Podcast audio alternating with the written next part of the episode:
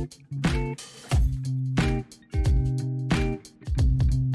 there. Let's start off this time by going through agoraphobia and generalized anxiety disorder, or GAD. Starting off with agoraphobia, we'll go through the pathophysiology, risk factors, clinical manifestations, diagnosis, and then the treatment or management. So, agoraphobia is pretty simple. It is just an intense fear or anxiety about being in places or situations from which uh, escape or obtaining help would be difficult, and that causes a patient a lot of concern. So, this may be things like being in open spaces, enclosed spaces, being in crowds, public transportation, um, being outside of the home alone. So it's it's different than something like claustrophobia because being out in an open space, there may still be that fear of escaping from that space. Just like with enclosed spaces, you still may have that fear.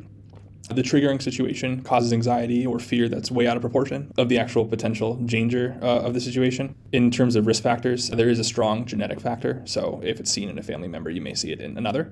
Looking at clinical manifestations, symptoms last at least six months, cause significant social or occupational dysfunction, and are not better explained by another disorder. So, those symptoms that, that a patient would be having of that fear of, of not being able to escape from a situation or a place, uh, it's occurring for six months and it's causing difficulty. And then the treatment, it's very similar to panic disorder, which we've gone over in the past. Uh, it will be an SSRI plus cognitive behavioral therapy. Next, we can go into generalized anxiety disorder or GAD.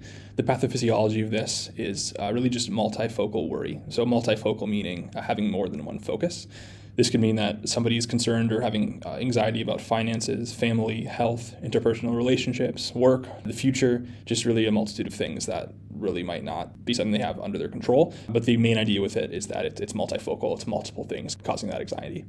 Norepinephrine is increased in patients with GAD, and then GABA and serotonin is decreased in patients with GAD. It is more common among females, and then the average onset is the 20s. In terms of diagnostic criteria, there's a few different things that, that come into play here. So there are A, B, C, D, E, and F. In A, we're looking at excessive anxiety or worry occurring a majority of the days for at least six months about a number of various events. It is not episodic, situational, or focal. At B, the individual finds it difficult to control the worry. C, the anxiety and worry are associated with at least three or more of the following symptoms muscle tension, uh, fatigability, concentration difficulty, restlessness, irritability, and sleep disturbances. And one of the resources that I tend to use uh, quite a bit would be like Osmosis, PANCE Prep Pearls, and Rosh Review, as I'm currently going through um, the questions right now as I prepare for, for different board examinations.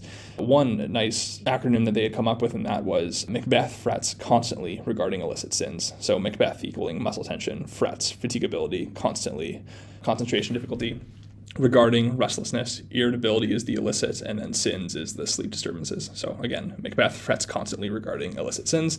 I thought that one was kind of helpful to, to look at those six symptoms, and then you need at least three of those. In D, uh, the anxiety, worry, or physical symptoms cause clinically significant distress or impairment in social, occupational, or other important areas of functioning.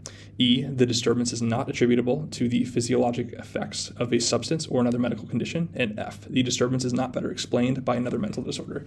You'll find that E and F are two common uh, diagnostic criteria that you'll see in, in many different diagnoses because we want to make sure that this condition is not the cause of some other condition or other drug use or another you know mental disorder. Looking at the treatment and management of GAD, first line pharmacologic management would be SSRIs or SNRIs.